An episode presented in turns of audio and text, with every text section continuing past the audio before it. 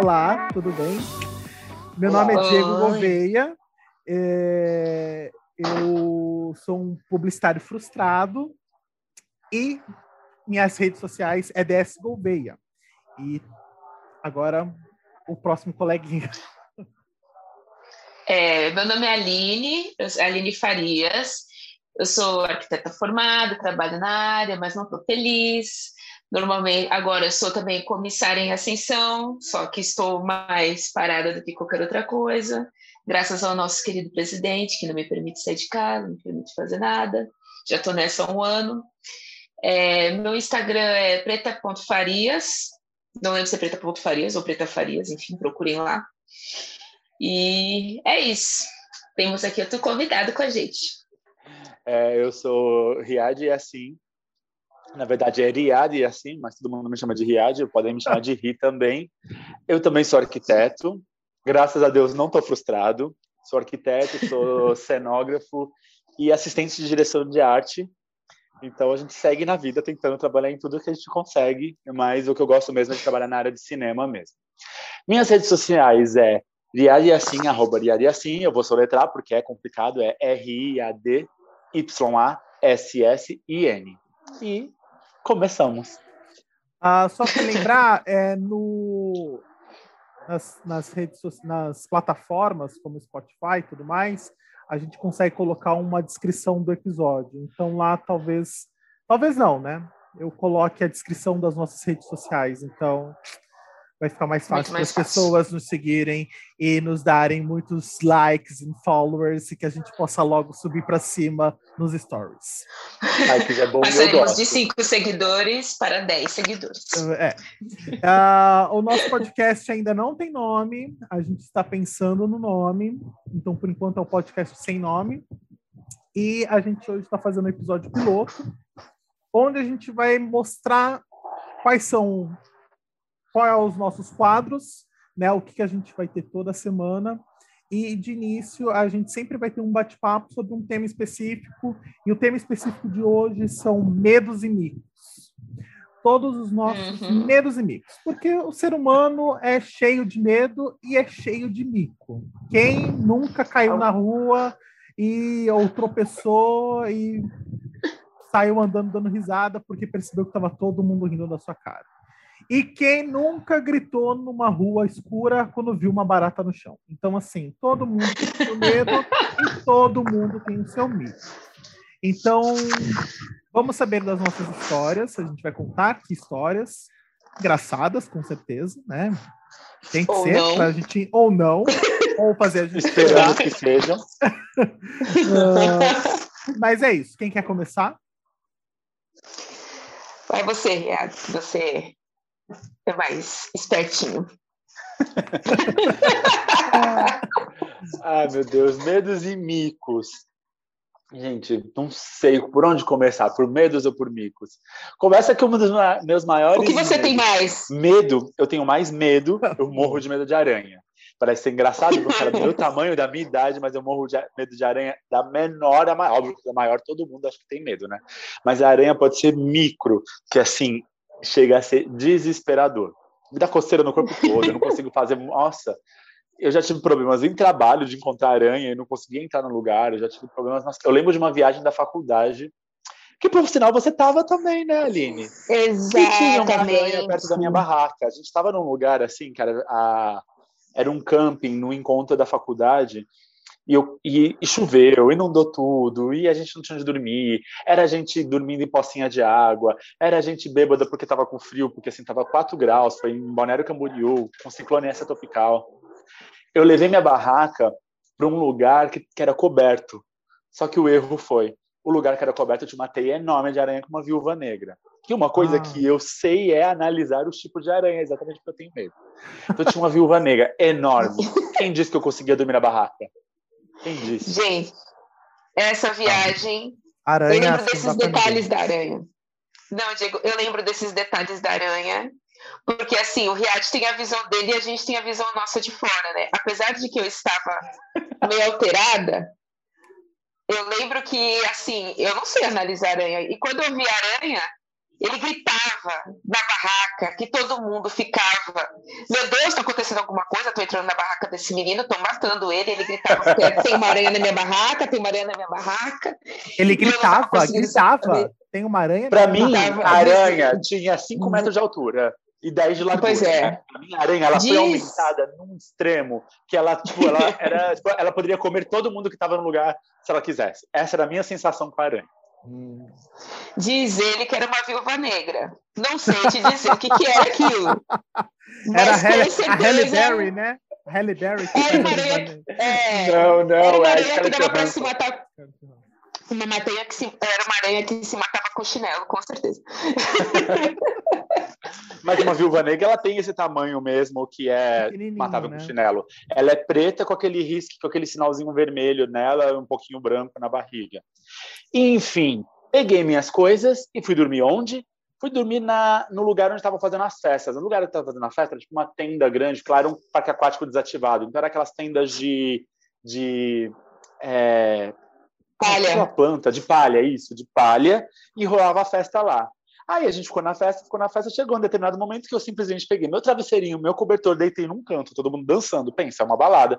Deitei num canto e dormi, porque eu me recusava a voltar na minha barraca. A Aline, como não tinha uma barraca, se aconchegou lá e dormiu junto, porque a dela estava alagada. Não. Ah, ela deveria Essa ir pra viagem... tua, né? Do tipo assim, ah, eu vou, já que ele tá dormindo lá, eu não, vou na dele. Você não tem noção o que, que foi. Essa viagem foi cheia de micos para todo mundo, né? Para começar, que toda a faculdade pagou um baita de um mico de colocar as nossas barracas dentro da piscina, num parque aquático, no momento que a gente passou por um ciclone tropical. Então as piscinas encheram. Encheram. Não era chuva. piscina, Aline, não era piscina.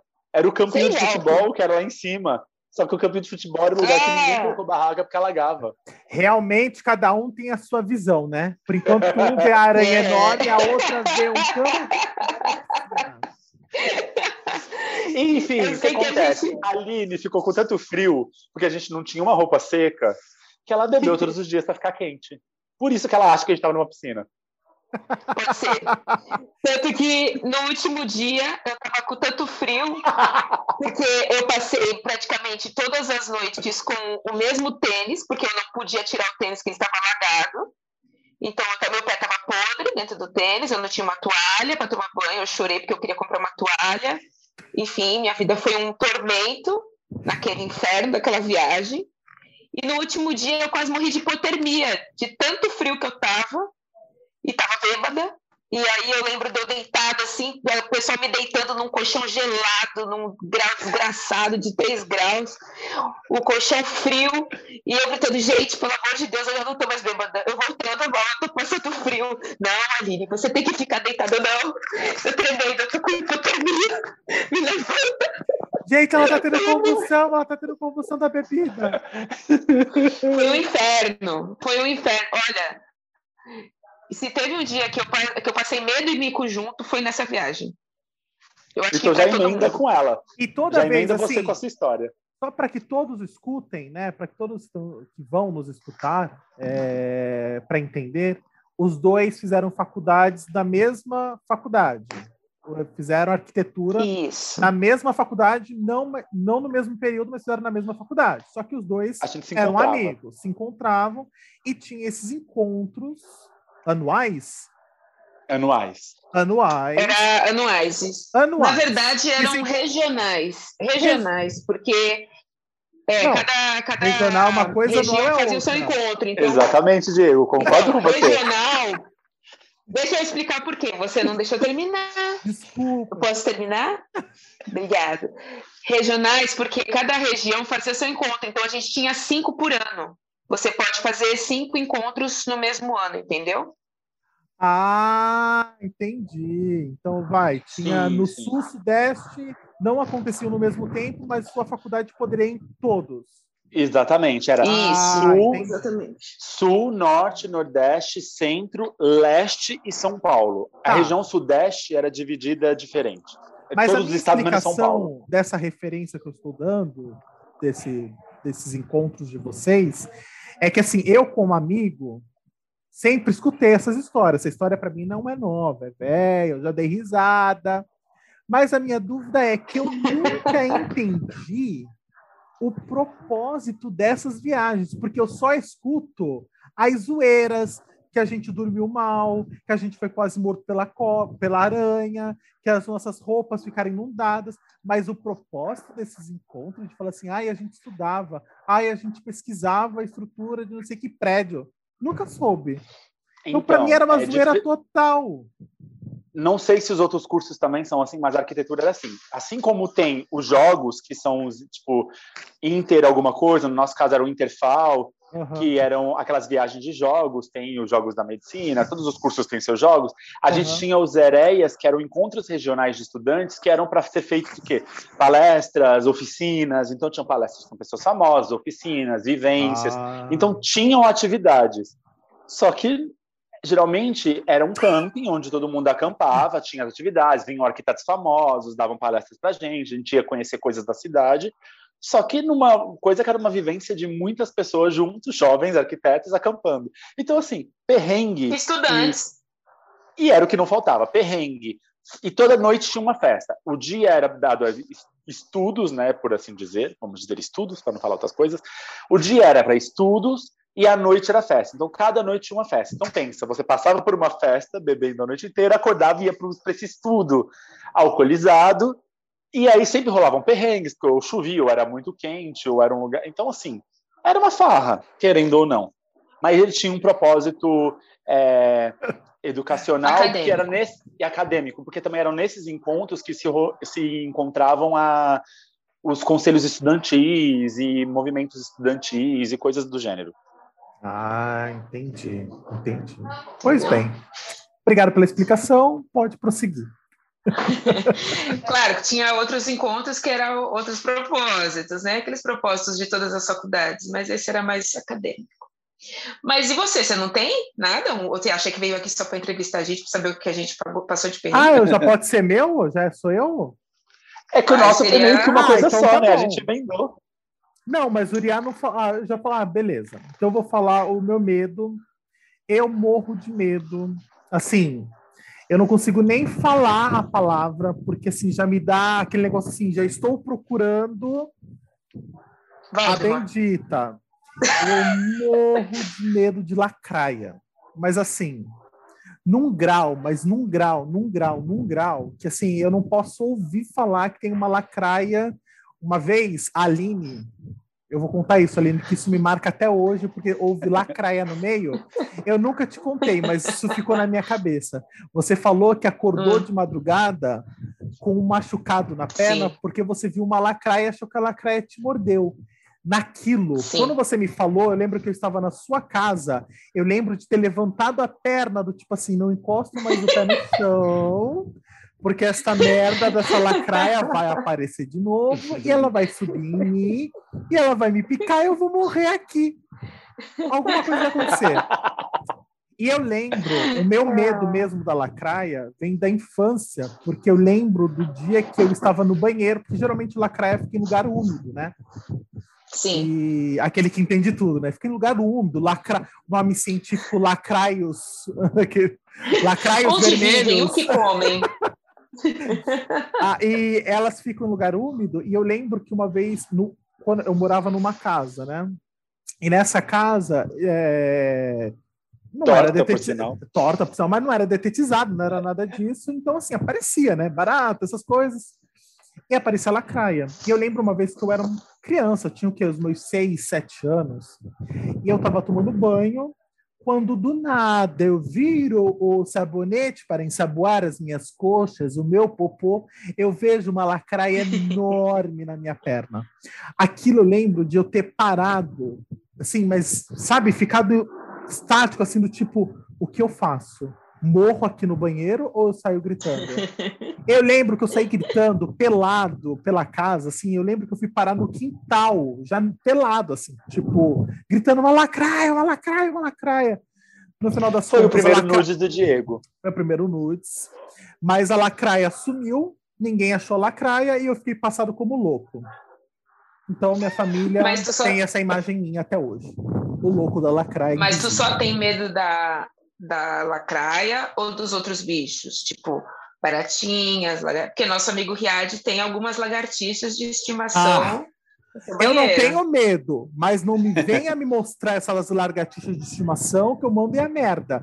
Toda vez que a gente passava pelo corredor da cozinha para a sala do Riá, ele sempre me falava, ai, o Antônio, isso aqui, eu tinha mandado de vontade de mandar ele a merda. Tipo assim, não me fale esse nome de lagartixa. É que assim, aparecem muitas lagartixas aqui em casa. Aparecem muitas lagartixas. Eu, eu me simpatizo, eu gosto de lagartixas, eu acho elas bonitinhas. E lagartixas dizem que são boas, elas é, filtram energia, elas dão sorte e um monte de coisa. Então, assim, toda vez que eu acho uma lagartixa, geralmente eu dou um nome para ela e ela fica lá e eu vou chamando ela por esse ah. nome até ela desaparecer. No meu banheiro, às vezes aparece, eles vão embora. Nesse corredor para cozinha, sempre tem. Já estamos no quarto Teobaldo, que é a minha lagartixa do corredor para cozinha. Eu tenho ciência de que não é o mesmo Teobaldo, né? Que ela não pode ter durado tanto tempo, mas já tem o Teobaldo quarto. Corta o rabo. Então é isso.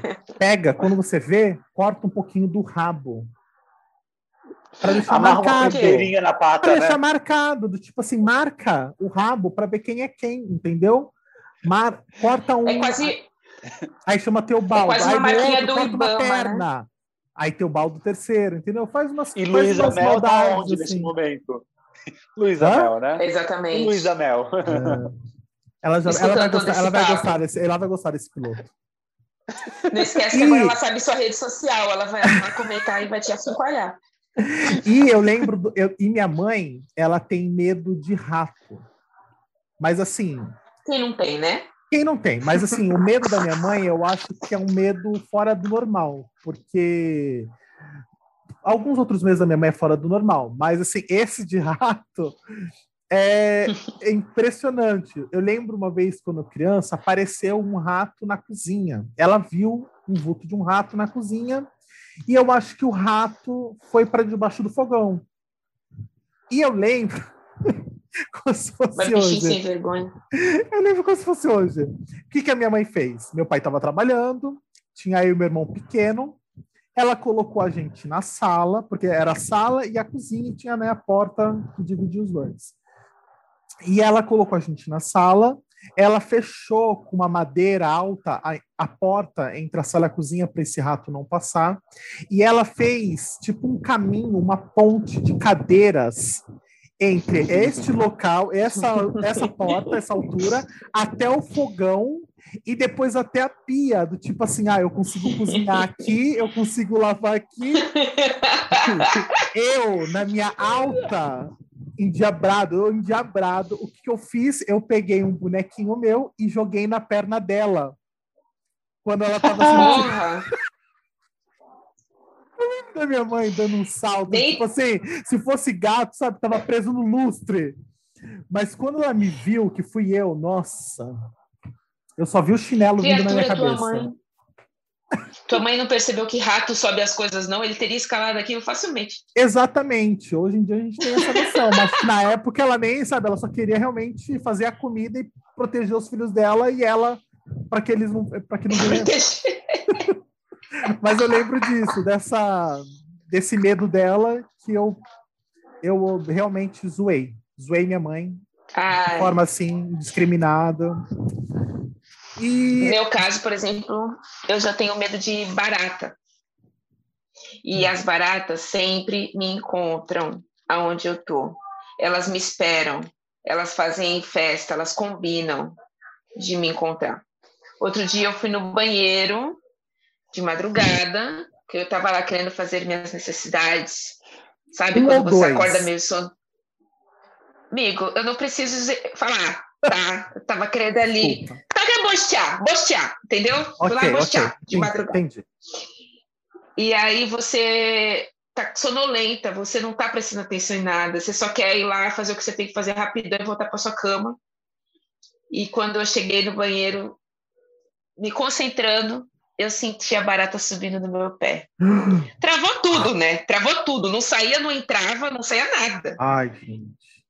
Perdi o um momento, perdi o prazer, voltei para a cama frustrada. Eu hoje, hoje adulto, né, assim, tendo, né, uma vida financeira, eu sempre falo para mim, só vou para um local se tiver detetizado. Se não tiver é. este serviço em dia, eu não piso naquele ambiente. Eu realmente é faço essa, essa frescura, mas para não não ter esse não passar. Por Exatamente. Nunca mais lacrar em mim. A gente não tem mais idade para isso, né, gente? Exatamente. Não tem mais idade. A gente pode é, pode parecer que não, mas a gente está com grandes indícios de infarto, né? Porque cada vez mais jovens infartam grandes por causa indícios? de estresse, por causa de medo. Tem, se o Bolsonaro pode falar o que ele quiser, porque eu não posso. Ai, desculpa, posso falar é disso? Posso falar isso que eu treino. É para isso que eu treino e tenho uma vida, uma dieta saudável e tento me cuidar. Não. Eu não quero morrer de infarto, gente. A não ser que, amigo, mas a sua dieta saudável e o seu treino não te garante você não morrer de infarto se vir uma aranha. Exatamente. Ou for picado por uma. imagina só, imagina Desculpa, só a próxima Desculpa, visita amigo. da Lila, que provavelmente ela também algum dia vai estar no nosso podcast, falando sobre a vida louca na Austrália. E ela Exatamente. vem da Austrália visitar o Brasil e ela, sem querer, na bolsa dela, traz uma aranha. E essa aranha, um dia, ela vai te visitar e essa aranha tá na bolsa. E essa aranha venenosa da Austrália, que a gente sabe que as aranhas da Austrália são venenosas. Vai na sua jugular e te pica. Posso te contar, amigo? As aranhas mais venenosas do mundo estão no Brasil. No Brasil? E elas são urbanas. É verdade, é verdade. Sim, duas aranhas super venenosas que estão no Guinness. É, a, aranha que olha, olha o ponto, como a mais venenosa, ela está no Brasil. Uma dessas aranhas mais venenosas, ela vive em áreas urbanas, tipo talvez na sua casa ou na minha. Que é a Na minha não, na minha não, cara. Ela aquele, aquele que já começa a olhar pro lado. E a outra aranha, que é a aranha madeira, que é uma aranha, é, ela é agressiva. É, já ela, a aranha madeira, ela vive em regiões é, também de Mata Atlântica e de Bananal. Então, assim, ela vive na região ali de Itariri, vem vindo, vem para o nosso litoral, a gente pode encontrar aranhas armadeiras na nossa cidade. Ela não é Sim. tão urbana quanto a, armadeira, quanto a aranha marrom, mas ela é uma aranha que a gente pode encontrar, sim, em áreas de vegetação na cidade. Mas a aranha marrom, ela é uma aranha urbana. Eu ela já vive... vi, eu já, eu já ouvi um caso. É, eu sigo um cara que é economista no Instagram e ele tem uma casa em São Roque. E ele foi pegar, recebeu as frutas na casa dele e ele foi pegar essas frutas e tinha uma armadeira, uma aranha nessas frutas. E ele foi pegar sem querer e a armadeira estava lá para se defender. Ela picou o dedo dele. Sim. Em prazo de minutos. É inchou de uma tal maneira o dedo dele, assim, ficou uma bola, assim, ele teve que correr para o hospital, enfim. Sim, a armadeira, ela, é, ela tem um veneno forte, dolorido, a marrom, o veneno dela costuma gangrenar a região da picada. Então você tem que tomar o, os remédios certos, os antibióticos, o soro específico daquela picada, mas ela costuma gangrenar a região e você pode perder um membro. De micos e medos, a gente foi para Discovery Channel. É, exatamente. exatamente. Em todos os momentos. Quando eu fui no meu curso de sobrevivência na selva para fazer comissário, a gente tinha os turnos para poder ficar de olho na enquanto os outros dormiam, a gente tinha que ficar de olho no acampamento, bicho, fogueira, essas coisas. E no meu turno, um menino viu uma aranha armadeira. E aí ele chamou, foi chamar um instrutor né? Porque ele falou, olha, tem uma aranha que eu não consigo identificar, mas é um a gente tá, tem que ficar de olho, né? Que ela estava bem no, no meio assim do, do, do povo do do povo de que estava prestando atenção. E aí eu só lembrava de você nesse momento. Ai, não, não, ve, não veja lacraia e lembre de mim. Não precise, não precise. Você pode fazer com a lacraia é, tiver a oportunidade, um facão você corte a lacraia no meio. E veja o lado da cabeça se estribuchar até o fim. Ou jogue álcool e um fósforo e veja ela se estribuchar no fogo até morrer. Isso que deveria ser o fim para todas as lacraias. Assim.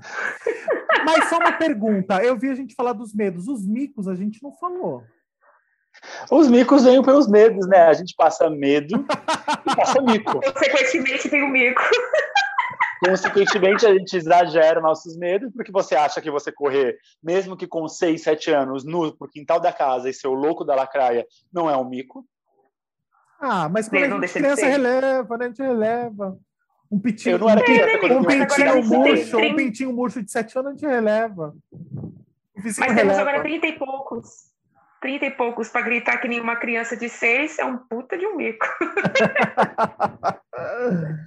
Não, eu só queria contar um, um mico que eu passei. Só queria só, só lembrar um de um mico que eu passei, que eu em São Vicente, é uma cidade aqui na nossa região é, muito desenvolvida. É uma cidade muito, você pode dizer, rica, uma cidade rica, uma cidade rica, muito, muito urbanizada, com grandes habitações, assim, tem São Vicente, é a cidade do lado de Santos.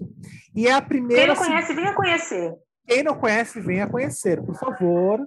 Turismo de São Vicente, venha, venha. É, e na cidade de São Vicente, uh, na cidade de São Vicente tem uma porque São Vicente é a primeira cidade do Brasil e São Vicente há 30 anos, sei lá quantos anos atrás, decidiu, ah, vamos encenar essa como foi essa fundação da cidade de São Vicente. E começou a ficar famosa. Todo ano sempre tem, tinha, né, a encenação da fundação da ilha, da ilha não, da Vila de São Vicente. Vila de São Vicente. Da Vila de São Vicente.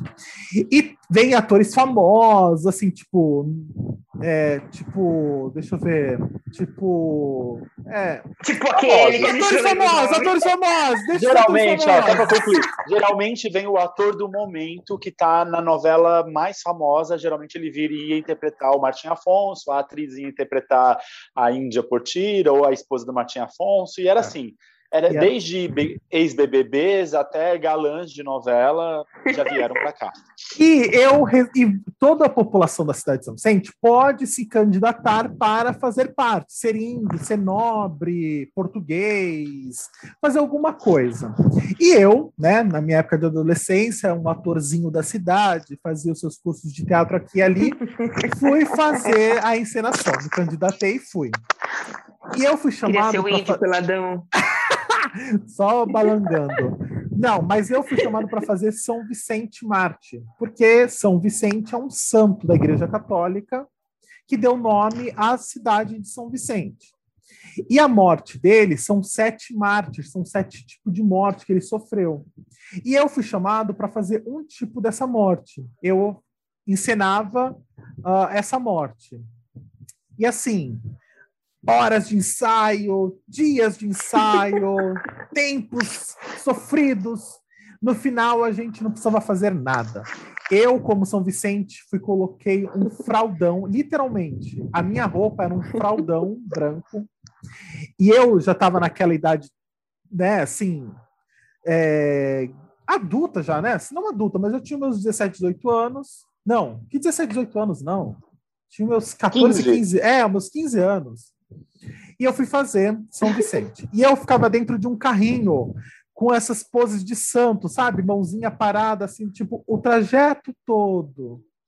E eu lembro de um dia que eu subi no carrinho, eu estava subindo, na primeira noite, que eram sete dias, eu só lembro de uma mulher gritando da plateia, assim, eu subindo, aparecendo, a mulher gritando: Caramba, que colchão! Aquilo me desconcertou de uma tal maneira que eu não aguentei, eu comecei a dar risada. Assim, do tipo. E aí todo mundo, caramba, que colchão! Realmente, que São Vicente, coxudo, que não sei o quê. E o trajeto todo, o povo me assediando nessa vergonha. E já não bastava eu estar naquele jeito de fralda, pelado praticamente. A pessoa vem e me chama: olha que colchão, que colchão. Que judieira! É, Diz uma, uma coisa, você chamou sua família e amigos para te ver? Falando que você Sim. ia ser São Vicente Mártir, falas e tudo? Não, todo mundo sabia. Acho que o Uriá sabia na época, assim, eu contei pra, eu contava para todo mundo, porque na época você desenvergonhado, né, tudo. Depois, quando você chega numa certa idade, você fala, putz, que merda que eu fiz, né? Que bosta oh. que eu fiz na vida. Mas enfim, né? A vida Ó, pesquisando aqui rápido na internet, só para dar uma relação das pessoas, por exemplo, a gente já teve Irã Malfitano, quando ele ainda fazia alguma coisa, o Duda Nagli, Ricardo Tosi, Júlio Rocha, entre outras pessoas que já participaram. Tivemos até. É, Malvininho, é Malvininho esteve aqui também. É o que Maravilha já participou da encenação. Ah, é? Ah, é, é o que Maravilha participou da encenação. Ela fez o papel de Europa, enquanto não, ela fez papel de América, enquanto a Rogéria, se não me engano, fez papel de Europa. A Rogéria também esteve aqui encenando. Ah, eu lembro que um dos São Vicente que fazia junto comigo era o Heriberto Leão. Lembra Ai, o Heriberto Leão? E... Lembro, lembro. Então, ele fazia o São Vicente vestido, não de fraldão, ele que era o vestido. e os vicentinos da cidade eram que usavam fraldão e passavam vergonha no carrinho. Mas, enfim. Ele foi pago, né? Ele foi pago, ele falou: não vou passar mico. Exatamente. Você foi pago? Você foi pago? Que pago, amiga. A gente recebia um lanchinho ah. vagabundo, que, por sinal, meu amigo que fazia São Vicente também comeu o lanchinho no primeiro dia, passou mal os outros os próximos três dias vomitando e cagando mole a noite toda. Que isso. É. Lanchinho estragado e um mico de presente. Foi isso que tu recebeu. Exatamente, exatamente. Mas enfim, esse era. Uh, agora a gente vai para um momento do nosso podcast, que é um momento muito importante, que vai ter todos os podcasts. Que assim, é crucial, é algo que sempre tem toda. É, quem escuta rádio, né, normalmente, sabe que todas as 19 horas a rádio, qualquer rádio do Brasil, para para a voz do Brasil, né? onde é, narra-se as informações mais relevantes do governo do Brasil. Né? E aqui não é diferente. Ao invés de ter a voz do Brasil, a gente vai ter a hora do Brasil com Z. A hora do Brasil! Onde nós vamos falar, né, comentar, né, onde a gente vai é, argumentar, informar sobre os assuntos mais importantes da sociedade atual. Né, os assuntos que estão mais em voga, onde está todo mundo comentando, onde é realmente importante a gente falar e informar. E o nosso primeiro programa de hoje, a gente vai falar sobre Big Brother Brasil. Claro, um assunto muito né? importante, né? Algum... Que assunto mais importante do que Big Brother? Não existe, gente. Não existe. No momento não há. No momento ah, não há. É, uma, é, é, é, é, um Covid que só aumenta? É um Covid que só aumenta. É uma vacina que não chega? É uma vacina que não chega. Mas o Big Brother estará ali, intacto. Tá aí. Para fazer a população feliz. Exatamente. E também para fazer a gente ter distraído nesse momento de merda em que vivemos. Exatamente. Digo que feliz é uma palavra difícil para esse Big Brother. Esse Big Brother já foi envolto em muita polêmica, ele tem levantado questões muito complicadas e que as pessoas estão aos seus nervos a, nervos à flor da pele, mas ainda assim é uma distração. Mas eu vou dizer um negócio. Eu não tenho assistido Big Brother como os meus dois coleguinhas aqui, os meus dois amigos. Então, eu só queria, eu só queria ser aquele. O, o, o, o, aquele que quer trazer a discórdia e deixar os dois se matarem, sabe? Aquele que lança, sabe? Aquele que fala, vai, pega, pega, pega, pega carne e solta os dois leões. Eu quero ser esse. Então, assim, eu queria. Ah, eu mas isso você faz fácil. eu não queria, eu, eu quero soltar uma informação e eu gostaria de ouvir de vocês dois o que aconteceu, em primeiro lugar, e uhum. depois a opinião dos dois. Eu quero saber se a opinião é a mesma, se os dois discordam, por que discordam, se alguém quer dar um tapa na cara de alguém, se o Uriah quer se exaltar, se a Aline quer se calar. O que, que vai acontecer? É isso que a hora do Brasil vai dizer hoje.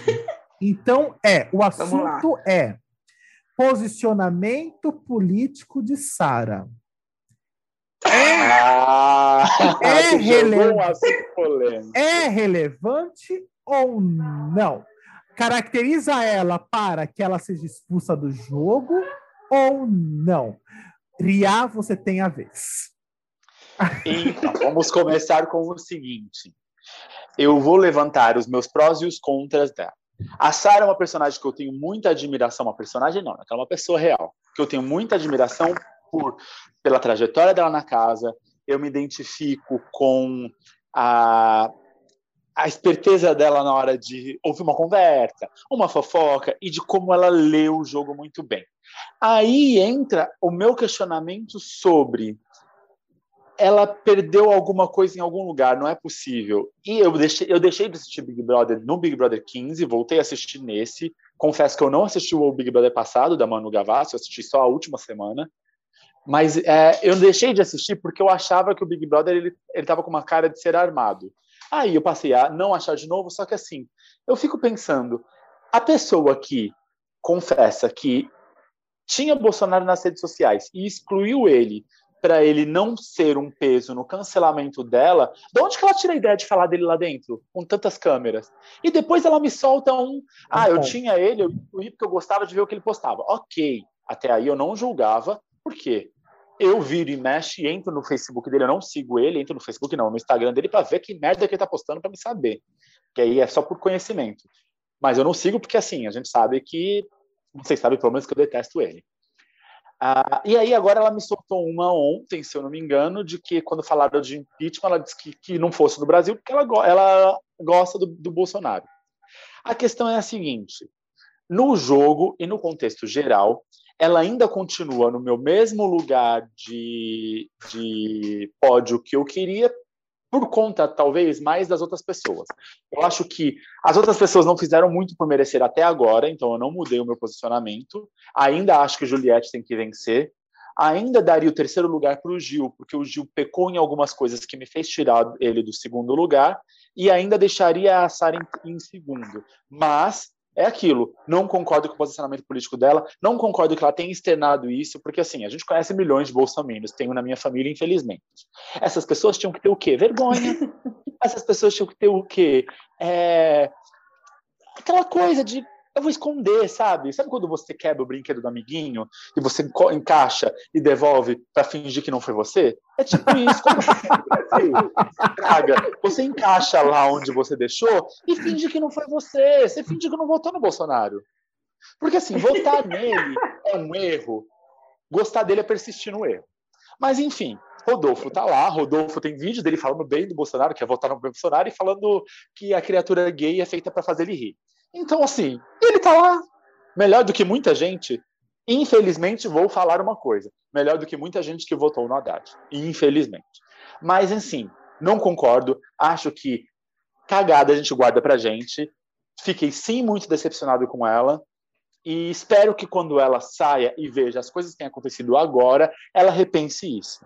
Mas, deixa a palavra com a Aline. Eu tô decepcionado com ela, mas ainda assim, pelo contexto do Big Brother e das outras pessoas, ela ainda está no meu top 2. Mas Juliette é maravilhosa e não votou no Bolsonaro e vai ganhar, porque ela é maravilhosa.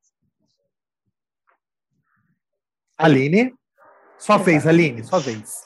É, Di, neste ponto você não vai ver briga, porque eu vou concordar com o Riad em algumas Droga. coisas. Aqueles é, droga. Eu também eu concordo que o posicionamento político dela não influencia totalmente no jogo, porque, né, cada um faz suas merdas e o problema é de cada um. Para mim, o problema todo foi que ela fala, ela falou que ela gosta dele. Então, por que, que ela gosta dele? Ou ela está desinformada e é uma pessoa que está desinformada hoje, para mim, é uma pessoa preguiçosa, porque informação tem em qualquer lugar. Ai, mas eu não gosto de assistir a Globo. Não entra no Big Brother. Mas ninguém nem está te falando de, Globo.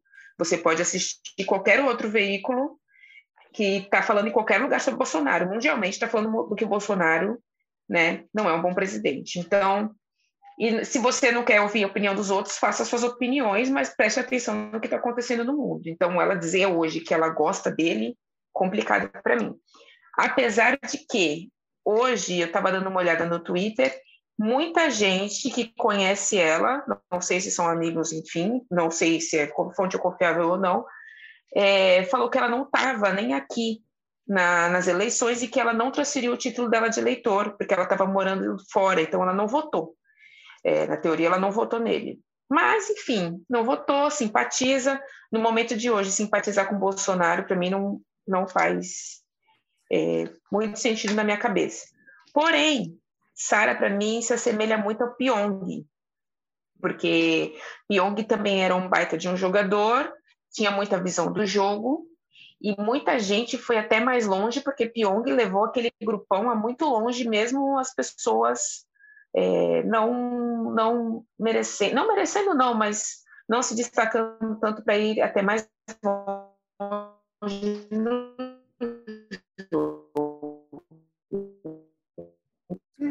Nossa amiga entrou no túnel.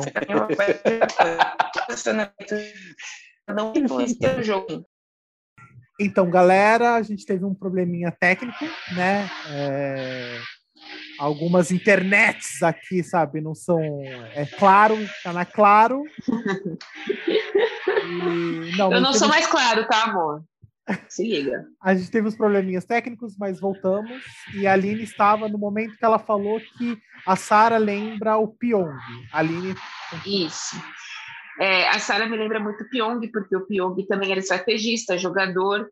Ele via muito bem o jogo, ele levou muitas pessoas até mais longe no jogo, né? As pessoas que não se destacavam tanto, mas porque estavam ali no meio da estratégia dele, ele conseguiu levar mais adiante. Então ele ia direitinho o jogo, assim como a Clara. A Clara Sara. Só que o problema é que em algum momento o Pyong também começou a achar que ele era forte demais, que estava lendo bem demais o jogo e que isso tornaria ele forte. Ele subestimou o que o pessoal queria ele aqui para fora. E todo mundo sabia que o Pyong também era a favor do Bolsonaro e isso não interferiu em nada no jogo dele.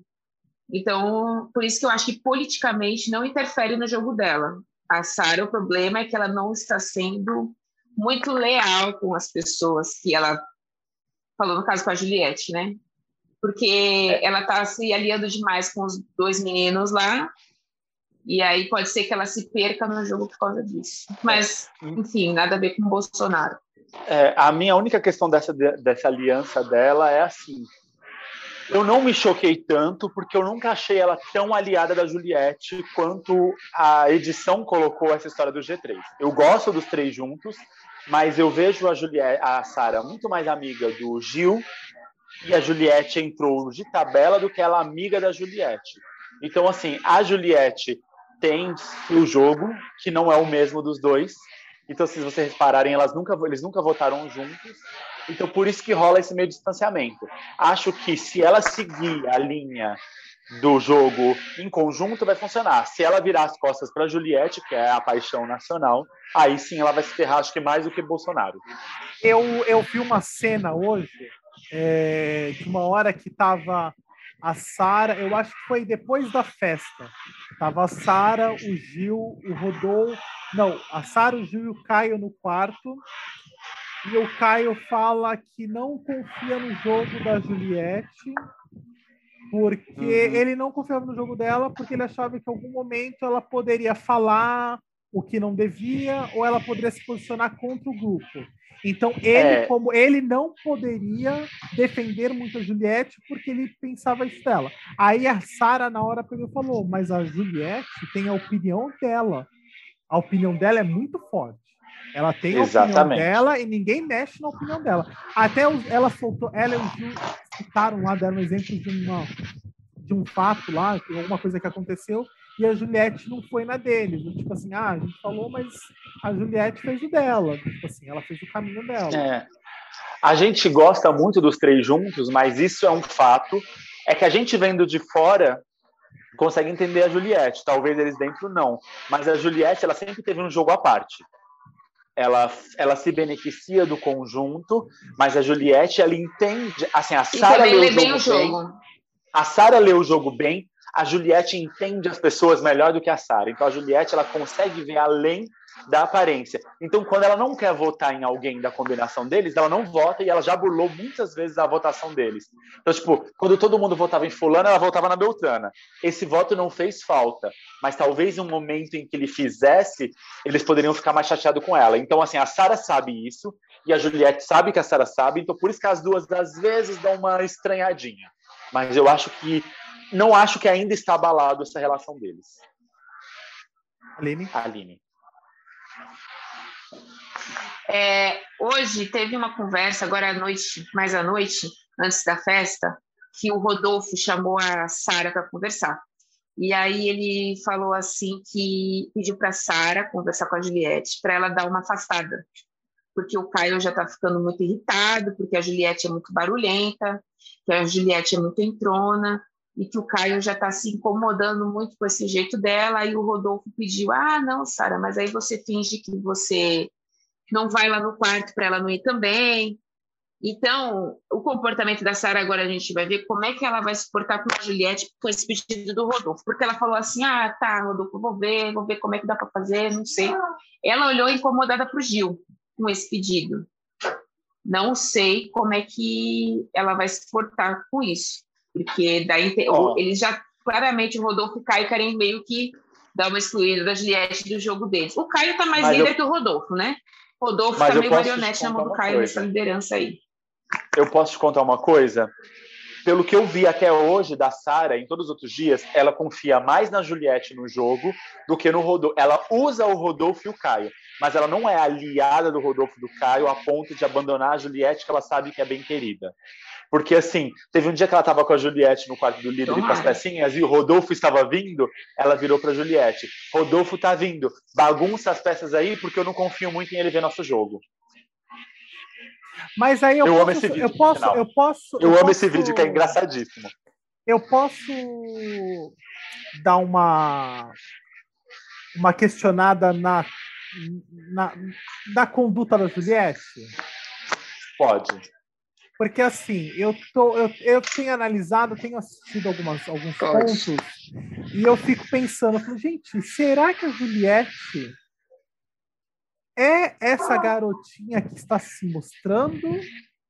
Ou ela é totalmente diferente e ela está fazendo um tipo muito interessante porque ela sabe ler tanto jogo, de ter assistido todas as edições, que talvez ela saiba uma postura, uma forma de se mostrar, uma forma de falar. Porque se você pegar a Juliette do primeiro dia para a Juliette de hoje, ela está muito menos emocionada do que no primeiro dia. Então, assim, aí eu fico pensando, será que talvez ela não está fazendo um pouco de cena nesse estilinho dela todo. Não sei. É, olha, pelo que eu tô vendo, eu acho muito difícil ela não ser. Pode ser que ela esteja. É porque assim, a Juliette, no começo, ela foi.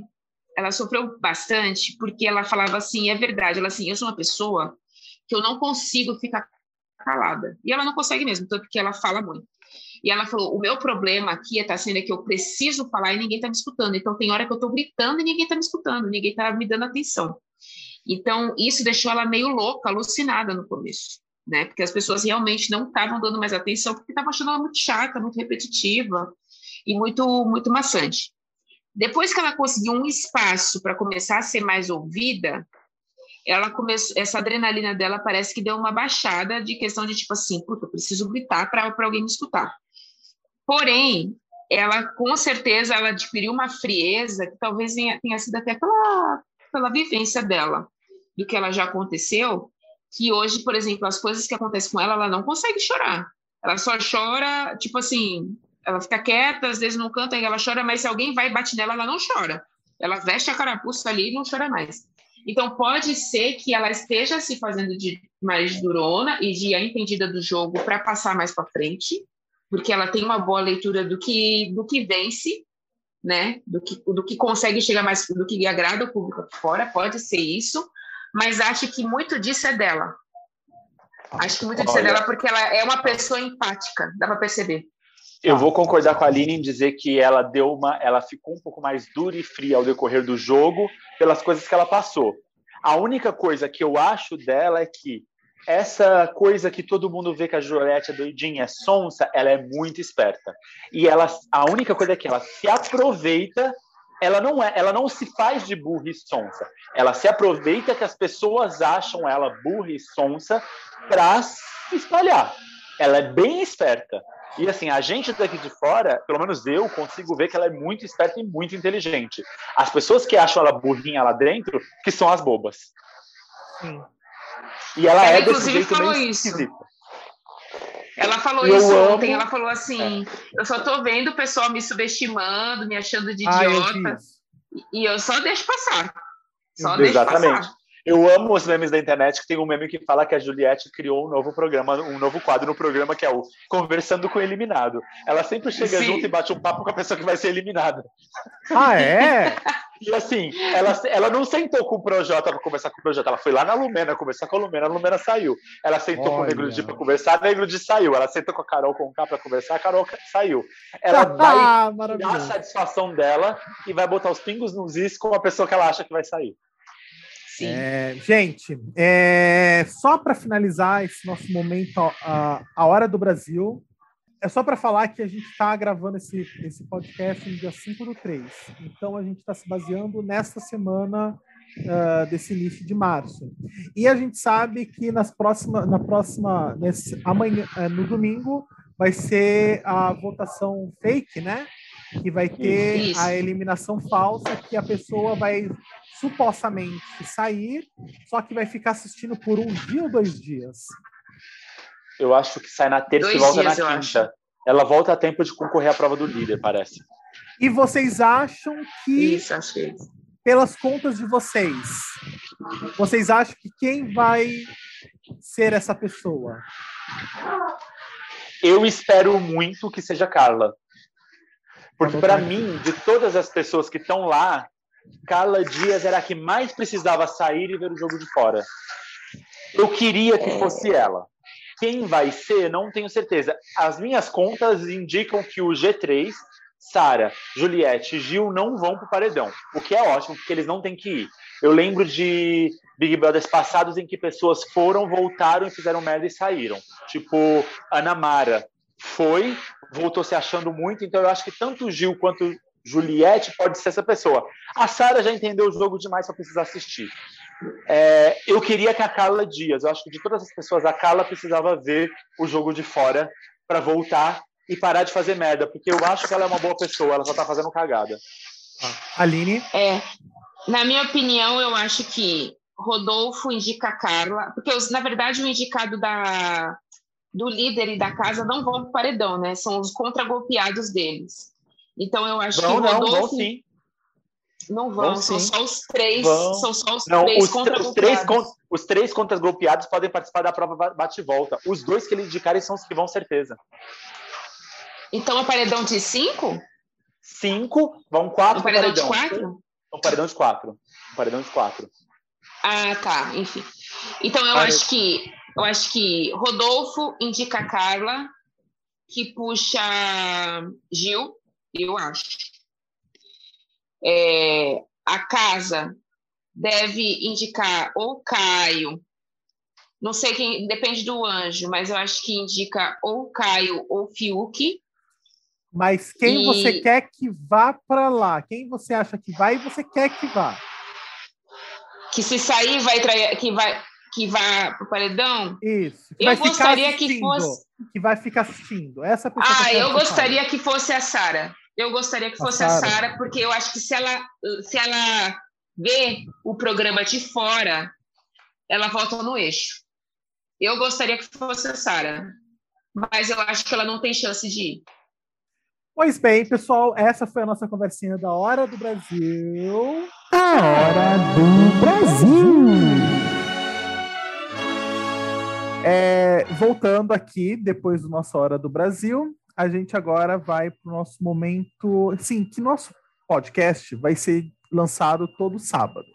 Então, nosso pensamento é: todo sábado será um sábado de aleluia. E nesse sábado de aleluia, a gente vai malhar o Judas todo sábado. Então, a gente tem um momento malho Judas, que é o quê? Alguma pessoa, alguma pessoa que você quiser, talvez, não sei, de, tipo assim, ah, o presidente. Ah, só dica, sabe? Só, só... sabe o. Aquele. Assim. Sim, sei só, lá. só. Sei lá. É, ou, ou, alguma notícia que você viu e ficou indignado, ou uma, um, um local que você falou, nossa, que local péssimo. cuidado, né? Ou o presidente. Ou o presidente, sim. Fica à tua disposição, à tua vontade. Sei lá, sei lá. Mas esse é o nosso momento Mali, o Judas. E Hum. então vamos começar com quem está. ah, quem. Uriá, vamos começar com Uriá. Vamos começar. Uriá, por favor, seu Malho Judas. Então, hoje eu vou malhar o Judas de uma pessoa assim, é, fugindo um pouco do que a gente falou agora, não vou malhar o Judas de ninguém do que a gente citou, eu vou malhar o Judas do presidente. Ah, o presidente será malhado. Por que será? Amigo, não esperava, não esperava. Também não Não esperava. esperava de mim isso, né? não. Não. É que não tem como é, não citar e quando a gente chega na maior pico de mortes da pandemia, ele diz que estamos que temos que parar de mimimi. Quando, ele, quando aquele vídeo saiu, eu fiquei indignado. E assim, o, a melhor parte de mim desejou que ele morresse. A minha melhor parte. A sua melhor? A minha melhor parte desejou que ele morresse. A pior parte exigiu que ele fosse torturado. É. Só que, sei lá. Ah, a minha pior parte. Melhor nem perguntar. coisas. Melhor nem É, perguntar. Melhor não perguntar. gente E assim, eu acho que eu fico Não quer ser cancelado porque- no primeiro programa. Não, Ah, mas é que assim, a questão, a questão seguinte, a questão principal é, eu acho que a gente é um país, eu não acho, nós somos um país muito grande. E um país muito grande é muito difícil de controlar numa situação de pandemia. Porque a gente tem gente do extremo norte ao extremo sul, pessoas com pensamentos diferentes, em realidades diferentes, em lugares muito diferentes. Então, quando a gente pensa num prefeito tentando cuidar da cidade, num governador tentando cuidar da cidade, óbvio, esquecendo a parte política, porque todo mundo faz com, com segundas intenções, eu não sou é, uma pessoa esperançosa e achando que o mundo é lindo. Mas ela tenta cuidar do seu, sempre entra em atrito com um do lado e com um do lado com um do lado. E a pior pessoa disso tudo é o presidente, porque eu acho que era a única que poderia, talvez, colocar todo mundo embaixo do mesmo guarda-chuva, e é a que está mandando todo mundo não usar máscara, aglomerar, e que a gente está de mimimi, e que temos que seguir logo com a vida. Acho que o discurso dele poderia sim ter sido válido, entre aspas, porque a proposta que ele queria era se a pandemia não tivesse durado tanto, o discurso dele teria feito sentido de para que exagerar? E é óbvio na cabeça dele ignorando as mortes, porque nenhuma Sim. morte pode ser ignorada, mas para que exagerar? Olha aí, ó, não deu em nada e a gente parou a economia. Só que quando a gente chega no ano seguinte, a um ano de pandemia, e estamos pior do que antes, em algum momento ele vai ter que mudar esse discurso dele. Então a gente malha o Judas, a gente amarra no poste, bate. É aquela É, coisa. Ele, a tapinha.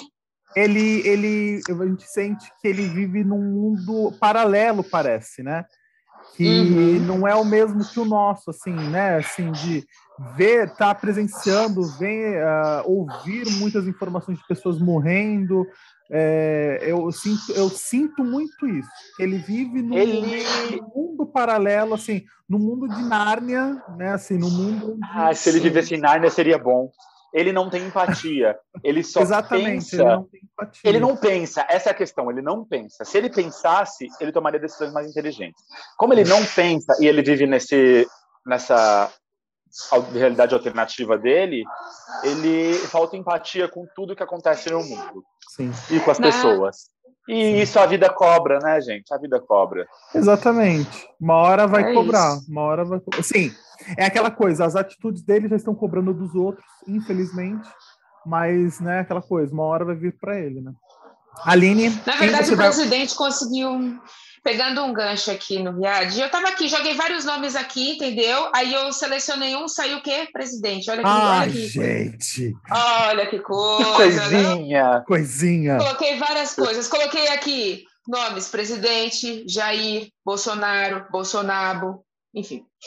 É. Para mim, o Bolsonaro, pegando o gancho no que o Riad falou, ele criou seu próprio mundo WandaVision, tá? Que ele está vivendo ali dentro, com as pessoas que ele está manipulando para fazer o que ele quer em prol do, do que ele acredita, do que ele acha que é certo, que com, que com certeza não é. E para mim, eu vou malhar seu Judinhas pela, pelo ato de deboche que foi o almoço com leitão no dia que a gente atingiu 1.726 mortes. É, eu, eu, eu, eu, eu vi uma, eu vi só uma manchete, eu não li a informação, porque pela manchete já me subiu o ódio. Então, assim, eu falei, nem Exatamente. a notícia. Ele promoveu um almoço com muita gente, tá? Para comemorar não sei o quê, com um baita de um leitão, fartura para caramba, enquanto o pessoal está passando fome por causa desse negócio da pandemia, tem gente que não tem o que comer. Aí o pessoal fica levantando, ai, mas é, é, vocês querem lockdown e como é que a gente vai ficar sem trabalhar no lockdown? Ninguém está falando que o problema é, é, o pessoal que vai ficar sem trabalhar, o problema é que o governo não proveu condições do pessoal ficar em casa. É... Porque se isso funcionou em outros países, por que, que não funcionou aqui? O país, no começo da pandemia, tinha condições de fazer isso. Agora eu já nem sei mais se tem. O... o... Eu sei ah, o que ele estava não tem condição de fazer nada. Ele estava comemorando a nova, a nova aquisição patrimonial do filho dele. Uma casa de 6 ah, milhões, né? Uma não, ótima coisa para se comemorar, né? Nesse assunto, isso acho que é uma outra pauta. Isso então, acho que outra... uma outra pauta, né? Porque é uma pauta complicada. E... Respirar fundo. Não tem é. como, não tem como passar a mão nisso. Foi que nem o dia também que ele foi sair de jet ski, todo mundo em casa, o cara passeando de jet ski, passeando lá, tirando onda dos brasileiros com, com aquele outro grupo que estava no iate. Então, uhum. acho que é muito deboche na nossa cara o tempo inteiro. E o papo de é melhor já ir se acostumando, a galera engoliu isso. Porque a gente já está se acostumando com o fato de estar tá morrendo, a gente já está se acostumando com o fato dele ser idiota, a gente está se acostumando que a gente não tem mais o que fazer, porque eu não sei o que fazer para tirar esse cara do poder. Eu não sei o que teria que ser feito agora, porque a quantidade, a quantidade de atrocidades que ele faz, ninguém toma providência, as marionetes estão ali passando a mão. A gente vai até 2022 e se bobear até 2026. Sim. Eu ainda tenho esperança de que ele não consiga chegar até o fim do mandato. Primeiro, porque ele não tem capacidade psicológica para isso. A pandemia está aí para atrapalhar mais ele. Ele já está totalmente exausto e cansado, ele demonstra isso.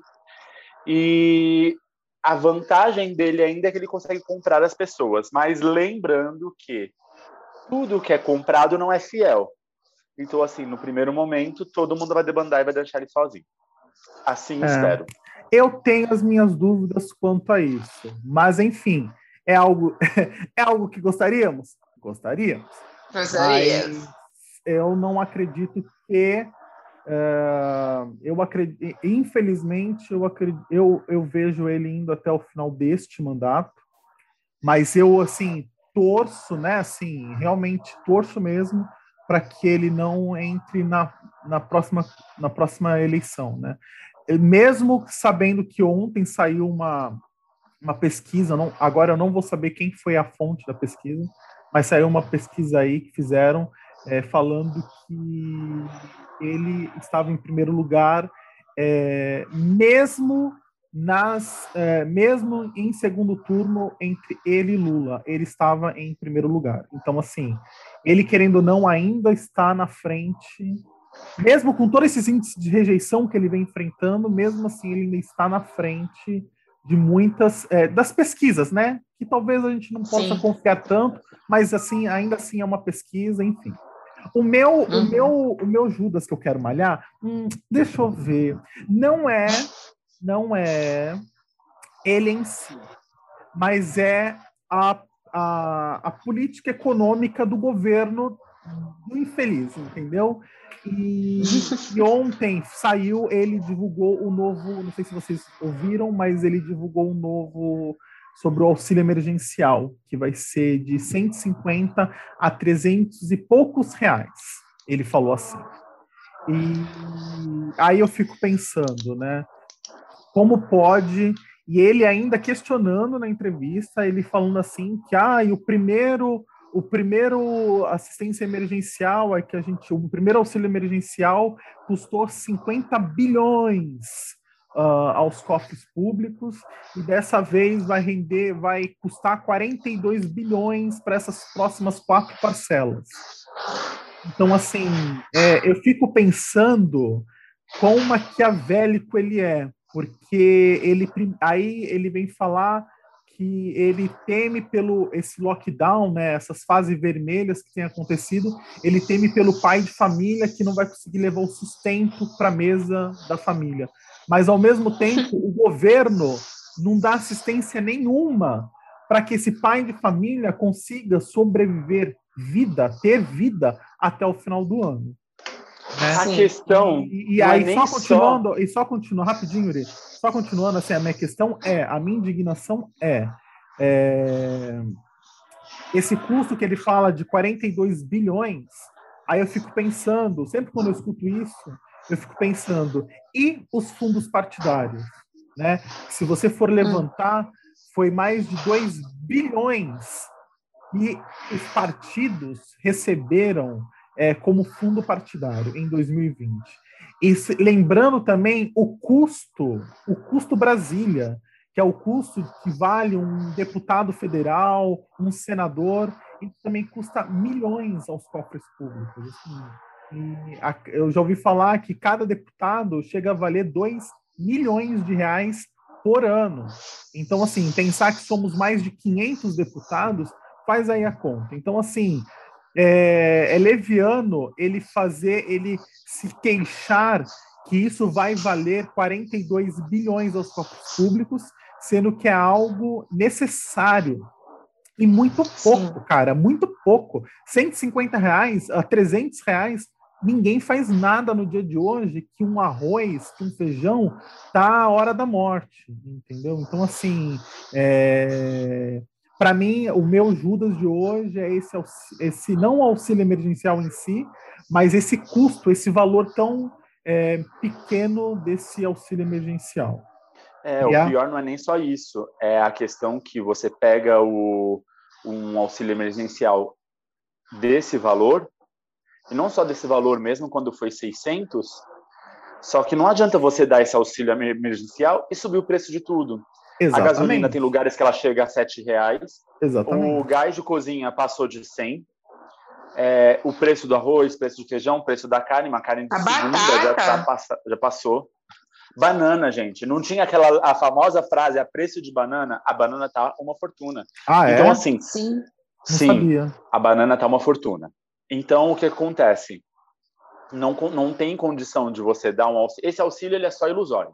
Exatamente. Ele é só para comprar é, a, o voto das pessoas no final das Sim. contas. É a Porque dentadura, é, a famo... é a antiga dentadura da época de campanha, né? Ex exatamente. Não adianta você só dar esse auxílio, você não prover uma política global. E, e não é só o auxílio. Você poderia também dar condições das pessoas continuarem trabalhando se a gente tivesse vacina, se a gente tivesse um distanciamento Sim. social efetivo, se a gente tivesse Sim. uma conscientização por, por, pelo governo.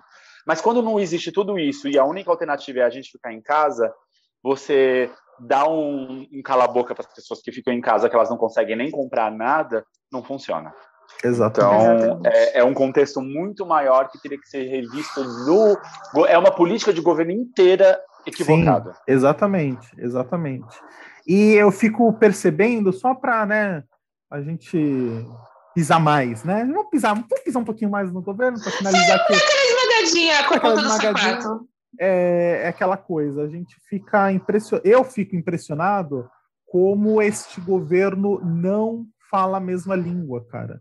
Não fala, entendeu? É, esses dias, eu não sei se foi essa semana ou semana passada, é, foi semana passada, teve alteração né, no, no na liderança, na, na, na, gestão do, da, Petro, da, Petrobras, da Petrobras. E houve todo aquela, aquele caos né, das ações, e, e o próprio Paulo Guedes criticando, é, não entendendo o porquê ele fez aquilo, né? o porquê o chefe dele fez aquilo. Então, assim, você uhum. vê que não houve uma conversa. Porque se tivesse tido uma conversa, o Paulo Guedes ia falar: não faz isso, cara. Não faz isso. Entendeu? E... Mas mesmo com o conselho ele teria feito, né? Sim, é aquela coisa. É, exatamente. Feito, é. Ele é um pouco criança pirracenta, o que eu falo é o que eu quero e pronto, Sim. entendeu? A bola é minha. E, enfim, é aquele. Literalmente a gente está vivendo um desgoverno, né? Um desgoverno, né? Yeah? Sim. Então, é, eu vi uma reportagem, se eu não me engano, foi a Joyce Hasselman, que ela era, fazia parte, ela era a líder do governo na, ah. na Câmara. A Peppa Pig, a Peppa Pig.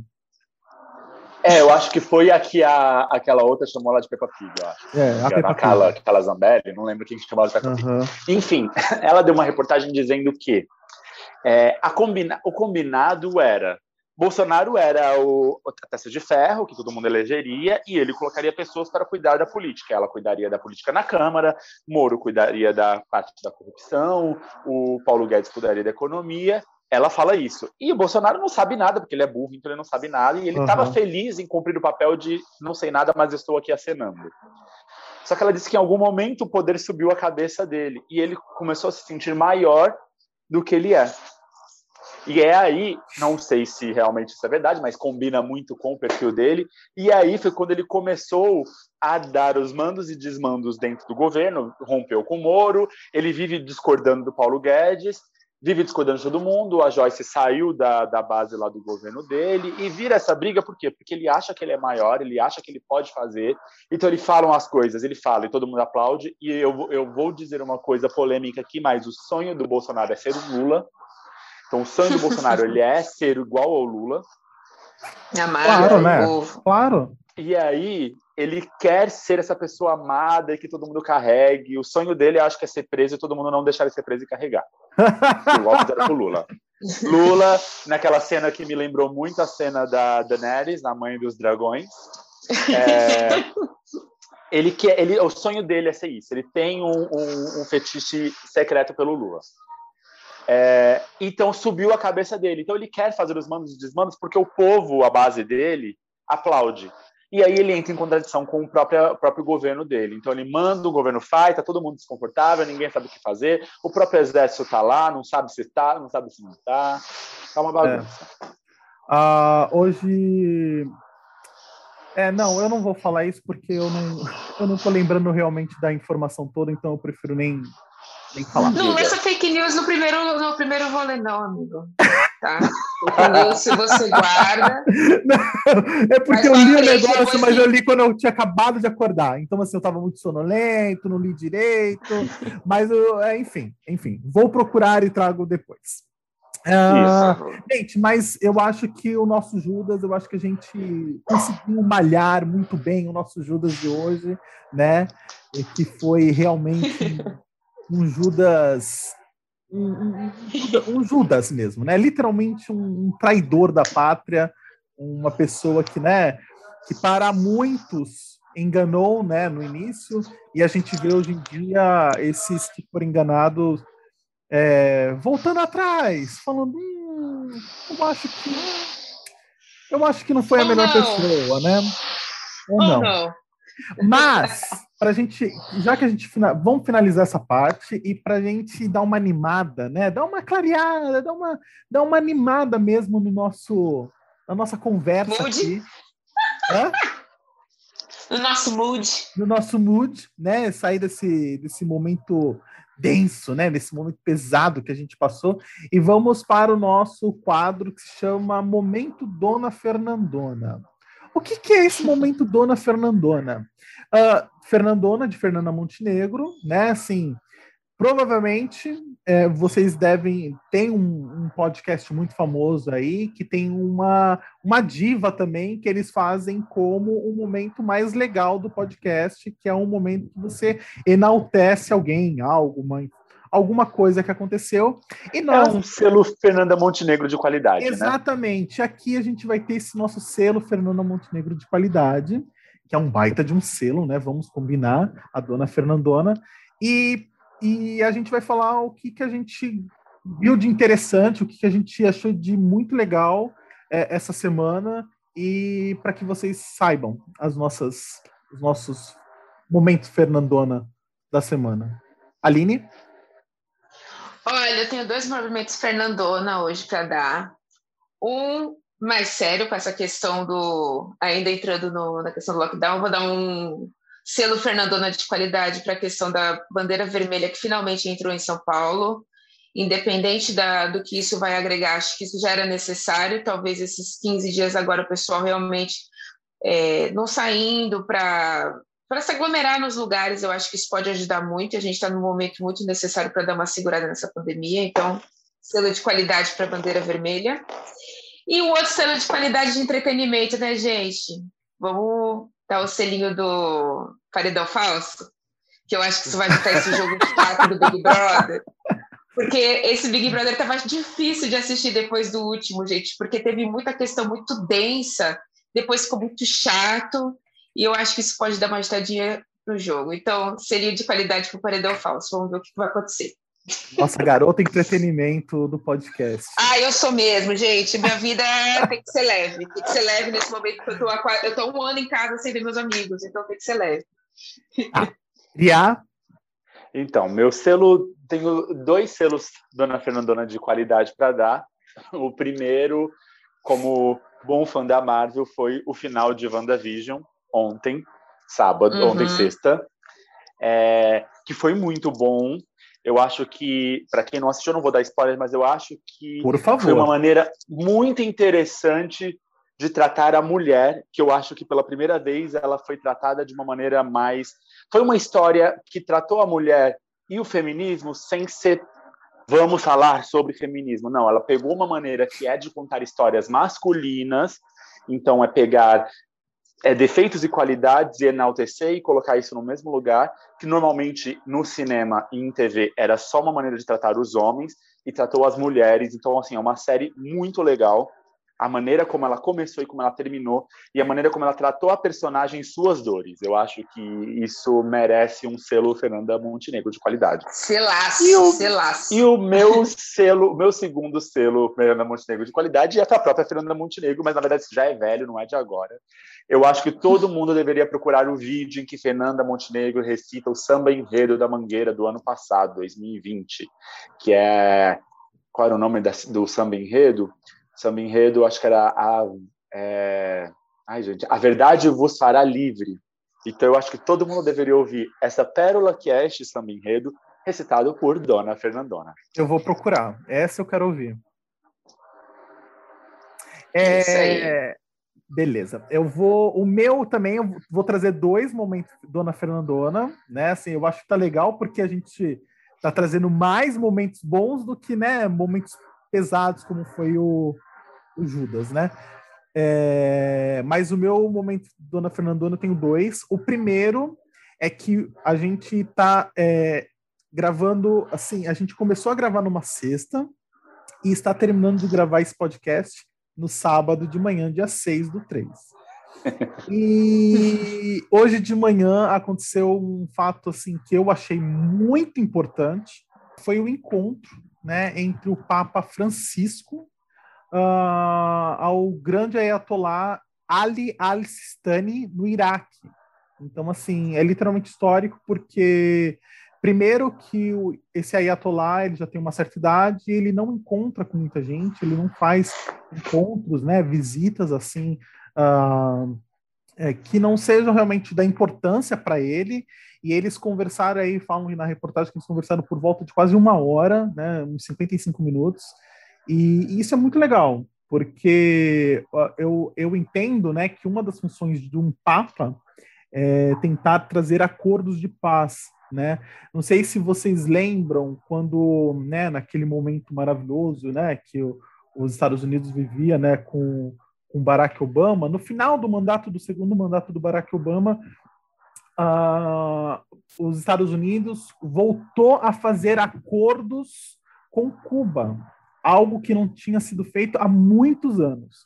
E depois, é, documentos foram revelados falando que o Papa Francisco teve, teve certos pontos nessa, nesses, nessas tentativas de acordo, porque foi assim meio que ele conversando com o Obama aqui, ele conversando também com o povo cubano, então assim, com, com os líderes cubanos, então assim, você vê que é, essa é a função, eu entendo assim que essa é a função uh, não somente de um papa, né? Eu acho que deveria ser a função de todas as religiões, né? Assim, de realmente qualquer líder religioso, de qualquer líder religioso, né? De encontrar a paz entre entre os pares, né? Entre todos, né? E eu vejo que esse papa tem feito um, um ótimo trabalho. Eu não sou católico, tá? Mas eu vejo assim que ele tem tido umas posturas muito legais assim para a humanidade, né? Não é nem algo, ah, é uhum. algo para os católicos. Não, ele tem feito serviços muito bons para a humanidade. Né? Então, esse é o meu ponto, o meu primeiro dona, selo Dona Fernandona de qualidade. E o segundo é também para Fernanda Montenegro, que ontem ela fez um post no Instagram. Ela tem Instagram, para quem não sabe, sigam Fernanda Montenegro no Instagram. E ela fez um post falando, eh, mostrando ela trabalhando, cara. Ela, primeiro que ela tomou vacina, né? Uns dias atrás. Uhum. Uh, e ela e ela voltou a trabalhar. Então, assim, teve uma foto dela, assim, se preparando e alguém, acho que penteando o cabelo dela, terminando a maquiagem dela. E eu achei bem legal, assim, a mulher tem 90, 93? Acho que 93 acho que, é, acho que é 93 ou 92. Tá. Ela já está nos 90. Tá por aí, tá por aí, isso, tá por aí. Isso a gente é. sabe que ela está nos 90. 91. É deselegante, é deselegante 91, Ela tem 91, ela faz 92 em outubro. Be ó, beleza, então ela tem 91. Mas assim, imagina uma pessoa com 91 anos é, em plena forma, sabe? Assim, uma mulher assim viva, literalmente viva, assim. Eu, eu Graças a Deus. É, não, mas viva de, de tudo que eu falo, né? Das suas artes, Sim, não, tudo. Tô, só não podia perder a piada. Obrigado, obrigado. É, mas assim, eu tive o prazer de assistir uma peça de teatro dela anos atrás, há muitos anos atrás, que ela fazia Simone de Beauvoir e o nome da peça era Viver sem Tempos Mortos. E eu vejo assim que ela realmente tem vivido assim sem tempos mortos mesmo, né? Assim, ela tem vivido assim 100% o máximo que ela pode. E ainda bem que a gente vive na geração dela, né? Que a gente pode presenciar é, ela nessa, nesse momento ativo aí da vida dela. Mas é isso. Claro. O, o nosso momento Dona Fernandona, o nosso selo de qualidade Fernando Montenegro. E agora a gente vai para nossa reta final do podcast, que é o momento de Quinhas onde vamos dar ah. dicas, onde a gente vai dar algum, vamos falar alguma coisa de inspiração, uma dica, uma frase motivacional, um, o que você quiser. Então, esse é o nosso momento de dar essas dicas. Então, Ria, pode começar. Ah, eu vou dar então uma dica. Eu vou dar uma dica é, sobre uma série que eu já tinha falado agora há pouco, que é sobre WandaVision. Eu acho que, assim, por mais que seja uma série de super-heróis, e tem gente que não gosta de super-heróis, e tem gente que não acompanhou toda a Marvel até agora, é... eu acho que ela é uma série muito interessante e necessária para a gente ver mudanças de maneiras de fazer TV. Então, ela é uma série que vai trazer uma mudança de como a TV é feita, em questão de qualidade, em questão de investimento, em questão de como gerar expectativa nas pessoas. Então, é legal para quem gosta acompanhar pelo menos essa série para entender toda essa dinâmica. Então, essa é a minha diquinha de hoje. Assistam WandaVision. Ah, ótimo. Aline? Eu vou dar uma frase motivacional para você. Ah, não, então espera, então espera, então espera. Eu vou dar a, a minha dica, aí você finaliza com a sua frase motivacional. Pode ser? Pode ser, pode Beleza. ser. Beleza. Então, eu vou falar minha diquinha. A minha dica é o seguinte. Para quem assistiu lá na década de 90, um, um Príncipe de Nova York, né, com Ed Murphy, eles fizeram a continuação, né, depois de 30 anos de, gra de gravado, eles fizeram a continuação de, de Um Príncipe em Nova York, e quem adora, adorou o filme, eu adorei o filme, eu acho cenas épicas daquele filme. Eu tô doido para ver a continuação. Exatamente, eu também. E assim, quem, tá, quem produziu o filme foi a Amazon, a Amazon Videos. Então, eu não sei se vai para o eu não tenho certeza se vai para o cinema ou se já vai direto para a plataforma. Já foi estreou ontem, sexta-feira. Na plataforma. Tá lá na plataforma da Amazon. Tô Ótimo. Então, quem tem Amazon Video assista, porque falam que tá muito, muito, muito, muito bom a continuação. E o legal é que eles, literalmente, não é assim uma continuação assim, ah, o ator X, o ator tal não quis fazer a continuação. Não. Todos os atores uh, da época estão fazendo o, essa continuação, né? Esse dois. Os vivos, graças a Deus. Os vivos, né? Os, vivos. E... Não, porque a, a, mãe, do, a mãe do Akin a, a rainha Leon, ela já faleceu, a atriz, então ela não volta. Mas ah, então. é, isso é entendido na história, talvez como, uma, como ela tenha morrido. Como mesmo. uma continuação mas, mesmo da própria vida. Né? Exatamente. Né? mas, mas o legal, assim, é que tem. Eu, eu, pelo que eu li, vai ter várias tiradas interessantes, né? É, eu ouvi falar que eles fazem até uma tiradinha assim do tipo: ah, gente, vocês acreditarem em Wakanda, Wakanda é tudo fictício, mas aqui tudo é real, entendeu? Fazendo essas tiradinhas assim de, de locais, de filmes. Mas é isso. Essa é a minha dica. Quem tem Amazon Video já assista aí um, um Príncipe de Nova York. E quem não tem Amazon Video, quiser assinar, assine aí, Amazon também, se no futuro quiser nos patrocinar, por favor. Obrigado. Tamo no jogo, tamo no jogo. tamo no jogo. Aline, então, por favor, Aline, finalize o nosso podcast com sua frase motivacional. Então vamos lá, gente. Não se esqueçam para você que está aí desesperançoso, no game da vida só se ganha quem joga. então, aproveita esse tempo aí que está todo mundo parado, levanta do sofá e para de ficar procrastinando. Vai resolver sua vida. Se você não está podendo trabalhar, vamos estudar, vamos fazer alguma coisa para mudar nosso rumo aí, porque ninguém está aguentando mais essa mesma história em 2021. É isso, gente. Beleza, gente. Então, muito obrigado pela sua frase motivacional. Depois dessa frase, Obrigada eu vou levantar e vou, e vou ali deitar na minha cama, procrastinar. e é isso, gente. Esse foi o nosso primeiro podcast do podcast Sem Nome. E eu sou Diego Gouveia. Podem me seguir nas minhas na rede social, Instagram, Twitter, como DS Gouveia. E eu Isso, sou Aline Faria, assim. Gente. Podem ah, me seguir lá também. Podem seguir a Aline. E eu acho que na descrição vai ter nosso Instagram para ficar mais fácil. Quiser isso. seguir, a gente agradece, a gente é legal, a gente é divertido, é por mais que gente. não pareça. E a gente espera trazer é toda semana um conteúdo interessante, legal aí para todo mundo poder se divertir, né? No momento de quarentena e também depois da quarentena, gente... vacinados, também se divertir com a gente, ouvindo as nossas belíssimas vozes. Gente, quem tiver dica também, manda para a gente no Instagram de temas que a gente pode incluir. Sim, sim, exatamente. Então, beleza, pessoal. Obrigado por esse, esse momento de bate-bate, esse bate-papo. Uh, e é isso. Beijo, beijo, tchau para todos. Tem um cachorro latindo. Tchau, gente. tchau.